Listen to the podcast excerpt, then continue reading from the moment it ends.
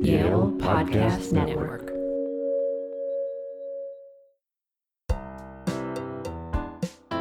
Welcome to Chewing the Fat, a podcast from the Yale Sustainable Food Program.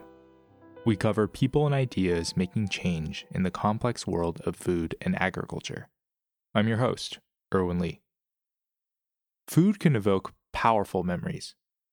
At least, that's the idea podcast manager Alexa Stanger started with when writing this episode last fall. I thought the theme made sense. Like that iconic scene with Anton Ego from Pixar's Ratatouille, what better to transport us to our most personal stories than food? But like any story might, Alexa's explorations took her somewhere unexpected and even more expansive. What else can we say about food and its imprint on our memories, especially right now with home cooking taking on new levels of importance during this pandemic? Find out in Alexa's incredible reflection that follows.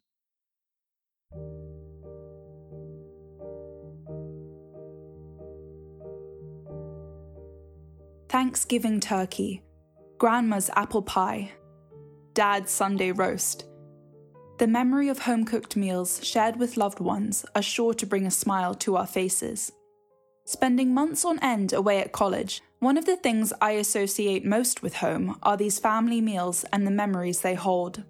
It's hard to think of a time when food was not an excuse to bring people together. Especially now, when such gatherings are no longer possible, these memories become even more poignant. My family has started a message thread to exchange photos of the meals we are cooking, now that we are all rustling up three meals a day. In London, my brothers tried to recreate Mum's chicken pot pie to varying levels of success. While in Austria, my grandmother makes her own Apfelstrudel. Slowly, I've seen an archive growing, a history of food in a time of physical distancing. I've wondered about what makes food so special in terms of its ability to preserve and pass on memories, and also how it can relate to story and broader traditions. In my own experience, cooking and sharing meals has been an important way to tie myself to my community and to explore my heritage. Yes, we all eat. Food is something we interact with every day. But why has food captured imaginations throughout history? What makes it able to tell stories and histories in ways that words or pictures might not be able to? We might usually think of recipes as one of the major ways we pass down traditions through food. But what happens when they don't exist? In the past, people had to understand the processes of growing, gathering, and cooking food. This knowledge was highly valued and usually held by the female members of a household. Today, this knowledge is something that we may have neglected. Too often in historical research, the voices of women are absent, as men tended to wield the pen while women cared for their families at home. The question was, how do you write about ordinary lives of women in the past? Because there aren't many documents, and there are a few, right? So I love reading old letters, I love reading diaries. But then I really started thinking about what about all the women who didn't leave us letters and diaries? And what they often did leave us are food practices, right? And often maybe bread baking practices. And there's a way that you can come to know those women by reproducing those bread baking practices. And not always in recipes. Sometimes they're actually just in physical practices that are still available or that you can read about. That was Maria Trumpler speaking, a professor of women, gender, and sexuality studies at Yale University, and herself an artisan bread and cheesemaker. For Professor Trumpler, food has provided a rare point of access to look more deeply into the everyday lives of women in the past, performing the same bread and cheese-making routines as these women did centuries ago. Professor Trumpler is not only able to glean more about the visceral, physical experiences of these women, but also to taste the food that they might have once tasted. Embodied practice, as it's sometimes referred to, can help us experience the past in the present. In learning about Professor Trumpler's research, I discovered how looking more deeply into food can uncover buried self-narratives. In other words, the past can present us with new memories to look to. And I just, there's something really important about the embodied practice of recreating, of attempting to recreate, right, a bread from the past that I think is, is very moving. you know, in North America and Europe, in small farms, women traditionally were in charge of the, the cows and the goats and the sheep and the dairying and making cheese and buttermilk, and then selling the leftovers um, that the family didn't need and using that money for their own expenses. So I really felt a connection with them as I was trying to figure out how to make different cheeses, or had different actual experiences, like a cheese turned out very different than I thought, or a cheese turned out way better than I thought, or the milk was very strange one day. And it just made me feel a connection with those women, which I really enjoyed. And I, I feel the same with the bread making. While sharing in these practices has been rewarding in Professor Trumpler's experience, she faced some resistance when she tried to bring this kind of teaching into the classroom. The study of food has not always been seen as intellectually rigorous. At first, there was reluctance because a lot of the feminists who founded the program, sort of, you know, very warmly expressed nineteen seventies feminists, and also women of my generation, often didn't learn to cook or didn't like cooking as a way of shoring up their ability to have a career, that if they were never caught in the kitchen, they'd be more likely to have to be, right, in, in law offices or in professor offices. And so there was some reluctance, like, how can you combine feminism and food? But then I created a big lecture class called Women, Food, and Culture, which really grew in popularity uh, every year and brought a lot of students in. As some of my students would say, gosh, those are three of my favorite things. And now I think that I often have students in my class who feel freer. Maybe their families or their own inner narratives said, oh, cooking is this thing I do in my spare time, like when I'm home for break, but it's not a really serious thing I do. And they couldn't even acknowledge the enjoyment factor of it. And then after taking my class, they're like, wow, actually, that knowledge I have is really important. Those skills I have are really important. That feeling of connection with my family, making these things, those are all really important. The process of kneading, resting, and baking your own sourdough has a momentum to it, going through the exact steps that others before you might once have done. Beyond the skill involved in this practice, knowing that this bread will nourish yourself or your loved ones brings a deeper connectivity to the experience. It is a labor of love, both in the care afforded to the bread and to the ones that eat it. Through these practices, we feel a sense of belonging to a larger tradition. Rather than a burden or an afterthought, when we cook for ourselves, we feel a sense of value, maybe even enjoyment.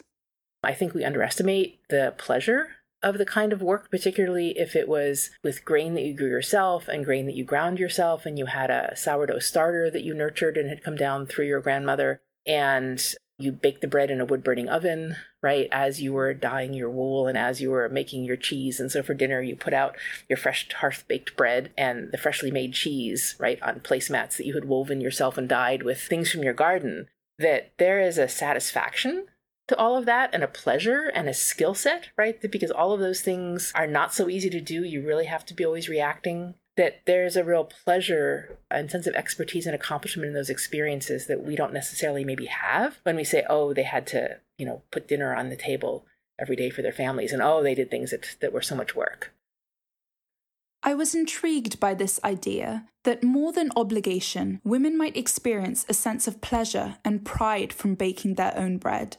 The pride of continuing a family practice so that their children could taste the same bread that they once enjoyed as a child.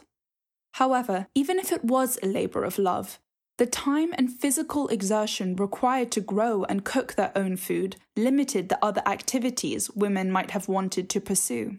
We might risk viewing these practices in too romantic a light. I asked Professor Trumpler how we might think about these ideas as they relate to women entering the workforce. The effort to get people to move into cash economies, um, which is still going on in certain parts of the world, that subsistence farming and subsistence living is a thing that you shouldn't have, right? That you want to move people into cash-based economies. I think that was often a terrible move for women, right? That I think that really just focusing on growing food that you can prepare yourself can create a really enjoyable life full of expertise and pride for women.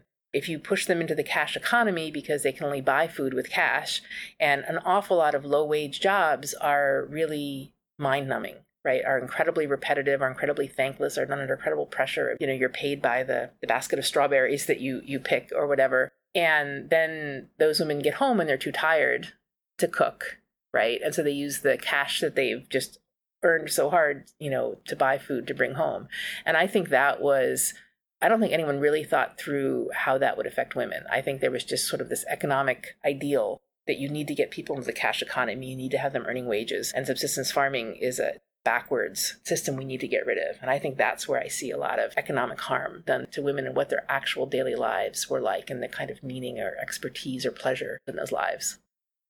Even if elements of a more traditional subsistence lifestyle can yield a sense of pride and fulfillment, such a lifestyle is physically and emotionally demanding. For all the happy memories that the creating and eating of food might provide, what other complex narratives might be revealed through food? Can memories of food leave a bad taste in our mouths?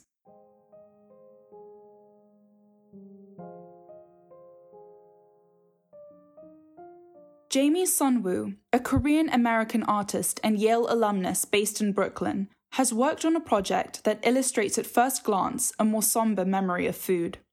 Specially Processed American Me, also known as Spam, explores the unique role that Spam has played in the lives of Korean Americans. Personally, I found that Spam was a really great way to connect with my grandmother and learn about my family history. A processed canned meat, Spam was brought by the U S Army to South Korea during the Korean War. For its association with wartime rationing, it's usually seen as an unpopular and low-quality food in the United States. In South Korea, people ate Spam in a war-torn economy because it was left in mass quantities. It was also one of the few foods that was shelf-stable and readily available. But today, this narrative has somewhat changed. Spam is very popular, used to make a variety of products and even luxury gifts. Jamie's project picks apart the role that food plays in shaping these stories, which can reveal such different perspectives. Through a variety of artistic media, Specially Processed American Me explores the social and cultural roots of Spam, both in its history and in Jamie's own experience with the food. Telling the story of Spam was a way of accessing deeper conversations about identity and generational history.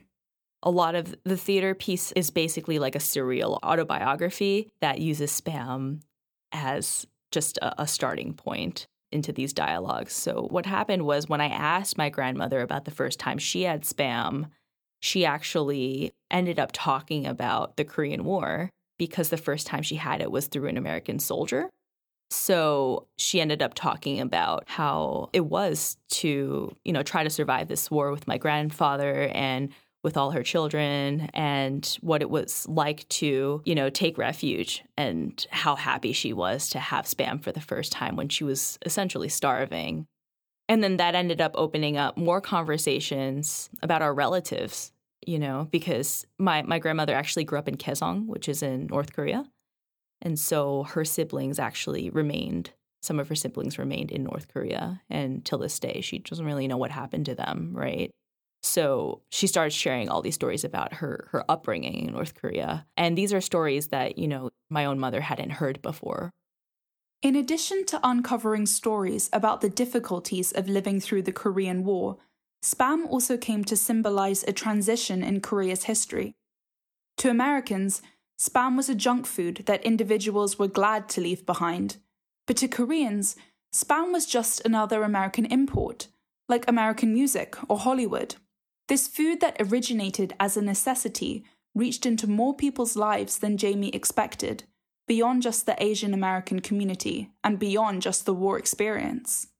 Spam and other foods as a portal into talking about all these different histories and as a way to reflect and as an entry point for further conversation is really my main goal. You know, I don't really try to control the dialogue and see where it goes. It's more like, you know, because it's such a loaded food and people will have an opinion about it either way, it just opens up a lot of conversations. Um, I think starting with something mundane, whether it's Spam or some other food or anything really, starting with something mundane and then being able to use that to build on that conversation and move into things that maybe you'd normally be uncomfortable talking about.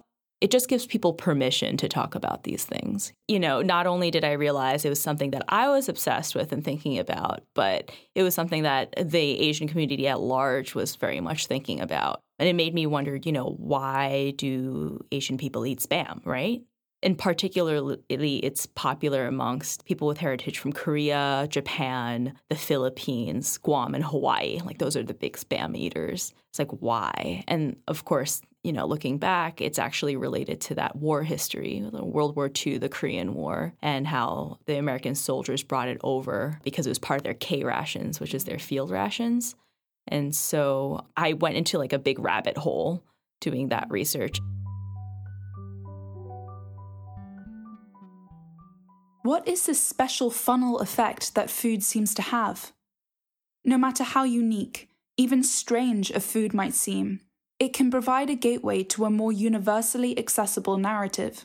As food always plays at least a small part in our lives, anyone can understand food, even if framed in an artistic context. Because it's something that your grandma can enjoy. It's very easy to appreciate, you know? And I think part of my personal art practice to really connect with people that are not necessarily like cool art scene people. I really want a broader audience that can come in and, and appreciate art through all sorts of ways. And so Specially Processed American Me, the Spam project, is very much about that. Like, I'm trying to connect with just like normal people, call it community members, but re- really it's just people, you know, like I just want to connect with people.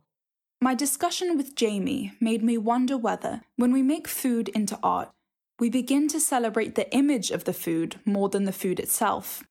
When we talk about the memories generated by Spam, are we speaking about the memories of cooking with it, or the branding and marketing associated with it, a form of storytelling in its own right? Is food still the source of these connections? Processed food comes with branding, and with that branding and marketing, they're always trying to tell a story. So what is that story? And like, when you're doing marketing for a brand, you want to know your consumer. And so it's very much about identity, anything that's being sold, right? So for me, with a product like Spam, I am digging into the brand, you know, because they try to market it as this patriotic food after the war. And they even had these women called the Hormel Girls. And they were World War Two women veterans that would tour the country and market Spam and other products through music. They had like a radio show, an orchestra. They had a national competing like drum and bugle corps. It was the only women's drum and bugle corps that had existed, I think, even till now. I might be wrong, but I, I'm pretty sure that's the case, that they were the only ones. So really intense. But that was all about having that all-American spirit, about serving your country. And they really try to associate Spam with that. And so even they appear as characters, actually, in my theater piece, through these like surreal beings that haunt my childhood memories as I'm eating different Spam dishes. I do believe like you are what you eat, you know? So what stories do we want to consume through that? We'll be right back. Hey, I'm your host, Erwin Lee. If you're enjoying this episode so far, please subscribe, share, and leave us a review. Your support empowers and inspires us to tell more stories and reach more people like you. In other words, you're helping us be us. Thank you for listening. Now back to the show.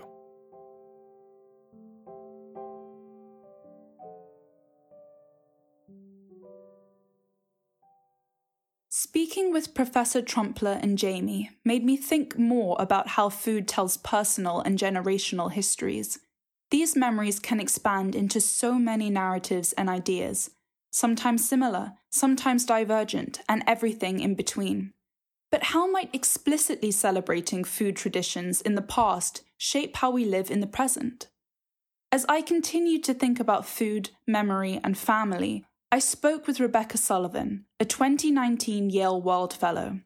As a sustainable living advocate and founder of the ethical living brand Warndu and the Granny Skills movement in Australia, Rebecca wants to better understand the way that her grandparents lived. So basically the last fifteen years, my whole life has been about food and sustainability. And it wasn't until I lost my great-grandmother. Uh, her name was Lily. Uh, when she was one hundred, I found out she was this award-winning baker in the thirties, and my heart was broken because I found out, you know, obviously I was heartbroken because she was gone, but I was also very heartbroken that I found out she was this award-winning baker and I worked in food and I'd never seen her cook. So that sparked this aha moment around creating this granny skills movement, which is the nature of my work today, which is all about living like our grandmothers. And our grandmothers, for me, are the most sustainable generation. They ate locally, they ate seasonally, and they didn't waste anything. Not food, not nothing. You know, my nan had five kids, three jobs, and she couldn't afford to waste things. So I think there's really something in that idea of taking a step back and living more like our grandparents. In Rebecca's experience, living like our grandparents takes us away from living in a world surrounded by technology, a lifestyle that Rebecca celebrates as more authentic. But beyond the glow of authenticity, I was drawn to the granny skills movement's promises of preserving tradition, beginning with the memory of our grandparents and the greater traditional knowledge that this memory might represent. I don't know, we used to have such a great connection to our grandparents. They lived in the home, they were such a part of our life, and I think our lives were richer for it. And I think the further we distance ourselves from our elders' knowledge and skills and, and stories, our life becomes pretty dull. We don't want to spend heaps of time in the kitchen anymore. We've got other things that we want to do. I just think maybe we need to think, for the sake of our mental health, for the sake of our health health, for the sake of the environment, if we did spend a little bit less time on, you know, social media, watching television, you spend half an hour of that cooking something from scratch or, you know, making your own cleaning products or, you know, making your own beauty products or just being connected to your community and being connected to outdoor, growing some food, you watch how your life will change. Before, necessity might have demanded people save money and time in order to support large families. Rebecca's mission to incorporate the traditions of our grandparents into our lives today sees more benefits than just cost-cutting. We gain from learning about the diversity of their traditions and their resourcefulness. Can these traditions help us imagine a lifestyle of more possibilities in the present? You know, preserving food was the norm, and it still is the norm in many cultures. This is what we forget. Yes, we live, you know, currently in the U S where for the most part you can just go to the store and it's, you know, pretty much cheaper for you to buy it. But, but what's in it? You know, consider what's in it. These traditions are so important. We lose tradition and we lose culture. We lose language. We lose so much. We lose story. We will just become a big monoculture. I mean, who wants to exist in a world with no culture and no traditions to share with each other and no amazing foods to share with each other? Because we've all just gone, oh, I'll just exist in one big world that's exactly the same. And I use the term monoculture from an agricultural perspective as well because, you know, we used to eat thousands of different types of foods, especially our Indigenous Australians. And now apparently the common number is like forty.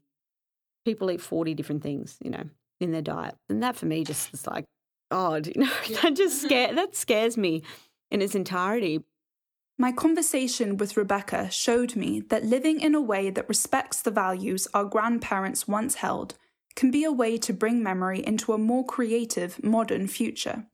Particularly under physical distancing measures today, we are faced with the need to live with less and be creative with what we have. What's more, many of our students are returning home, living under the same roof, having family meals almost every day. In an effort to preserve these family connections, to prevent the emergence of a monoculture, the dining table is a place to share these stories and to learn from one another, as Jamie has found through her artwork, Professor Trumpler in the classroom, or even Rebecca in her future plans. We are currently a food brand, but we plan on being Australia's leading ethical lifestyle brand. We've been branching out into all different ways to share story of regeneration, regenerating culture, community, tradition, health and soil is our is our mission statement. But you know, I've been using the fallen bark from the trees in our forest to dye garments for an amazing brand. And that gives me a platform to share botanical dyes with people. But the reason we have so much fallen bark is because of climate change and the drought. So I can tell that story. You know, we have a range of body products and nutraceutical products in the works and a bunch of lifestyle products in the works. My partner's an incredible Indigenous artist and we've got a pottery studio and an art studio. So I think I've got to realise that I have this place in which I can create a space of learning and sharing and cultural awareness, and we're going to be building a school and a cultural awareness centre and some eco-accommodation on our property, and hopefully in the years to come I'll be doing less running around the rest of the world and, and more inviting people to my part of the world to share you know, our beautiful home with people and, and this school that I hope will take elements of all of the amazing places that I've taught and learned from and, and bring it all in, in one place, all of that holistic sort of elders' knowledge and be able to share that with people.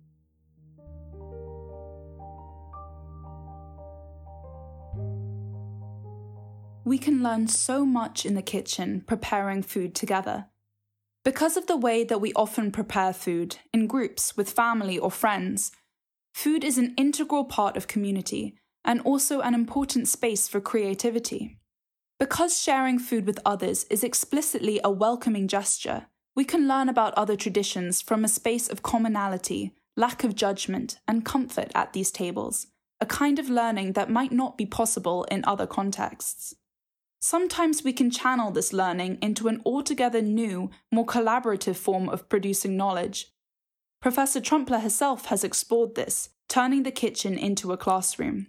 She opens to students the kind of valuable knowledge that they miss out on in a conventional classroom. Yale's Office of L G B T Q Resources, which Professor Trumpler directs and teaches in, is a space where students can gather and cook. I've ended up with this amazing space here that has a kitchen and a table, so I'm able to have twenty-two students. We sit at tables of four that we call kitchen tables, and we ask the question, why don't we think about the knowledge that's created at kitchen tables as being as valuable as the ones that are created at like Germanic seminar tables, which is really what Yale's smaller classes are based on, these sort of German monasteries where there's a head monk, right? Sharing his knowledge with the dutiful monks at the table, scribbling yeah. scribbling down what he says. And so we sit in kitchen tables and we discuss things, and we almost always do embodied practice, that is baking and tasting, um, which are embodied practices. And so that's been really fun to see how students react to not just reading about something, but making it and tasting it as part of the experience, which I think is, I think it's also crazy a little bit that Yale is a place that we focus so much on our minds, and sometimes we ignore our bodies. While we're now physically distanced, I've noticed these types of dialogues around food and memory still occurring, sometimes in new ways. People are hosting virtual cooking meetups over Zoom or streaming quarantine cooking hacks on Instagram Live. Major media organizations like the New York Times have heralded all types of comfort food in their cooking supplements. So while large group gatherings are no longer possible, and dinner tables might feel emptier, might we have figured out how digital life can bring in food and memory? Can these fora be new substitutes for these conversations? I'm not sure, but I believe in people's willingness to share, whether that be virtually or in the kitchen side by side. One of the students in my class in the fall had a foreign exchange student from Algeria when she was in high school who was a little taken aback that my student's family, everybody shared the cooking, but they would share it individually. So a certain night, it was one member of the family's time to cook, and that they would be in the kitchen following a recipe, and they would they would usually follow a recipe that was new, and they would kind of try to outdo each other with like cool new recipes that no one had had before that they did a really nice job on. And then other people would help clean up, but they would be cooking alone. And this exchange student was like, just like, wow, this is so different. And when the student went to visit the exchange student's family in Algeria, it was like all the women, like six to eight women, all related in some way or another, were in the kitchen all cooking together, and there were no recipes. I mean, they pretty much cooked similar like kind of thing, but there would be variations depending on what vegetables were available or what seasoning people had. And that that, that was, the cooking was always this communal thing, like family-based thing. And the student was reflecting on that in a paper. I thought that was fascinating. And, you know, I think families really vary. I think you could find both models of families, um, even in this country. But I think that notion of finding a cool recipe and impressing family is not an uncommon one.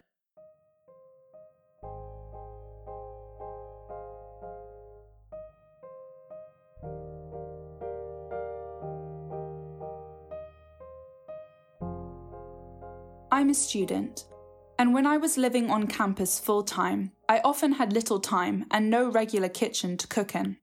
But for me, the moments I can steal away to cook with friends or family always bring to mind happy memories. I feel a sense of community and shared enjoyment. Cooking has always been fun and delicious, but after exploring these conversations, I realize there's much more to the story of food and memory. We cannot predict a singular way that food might affect our lives. Speaking with Professor Trumpler, Jamie, and Rebecca, food has led them to different modes of research, conversation, and living. But for all three, Food began with storytelling and extended into something greater. While the tastes and practices of cooking will always form part of our sensory memory, these marks dig much deeper. Food is not just a link to memory, but an expression of values, personalities, and stories. We actively use food to maintain those connections, whether they be to our grandparents, to our culture, or to women lost in history. We have given food the power to shape our lives.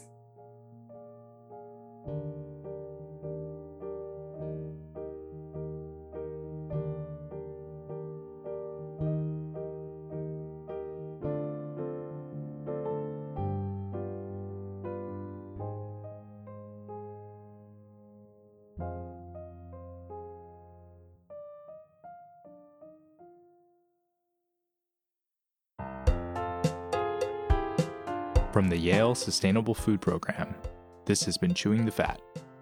Special thanks to Jamie Sunwoo, Maria Trumpler, and Rebecca Sullivan for chatting with us for this episode.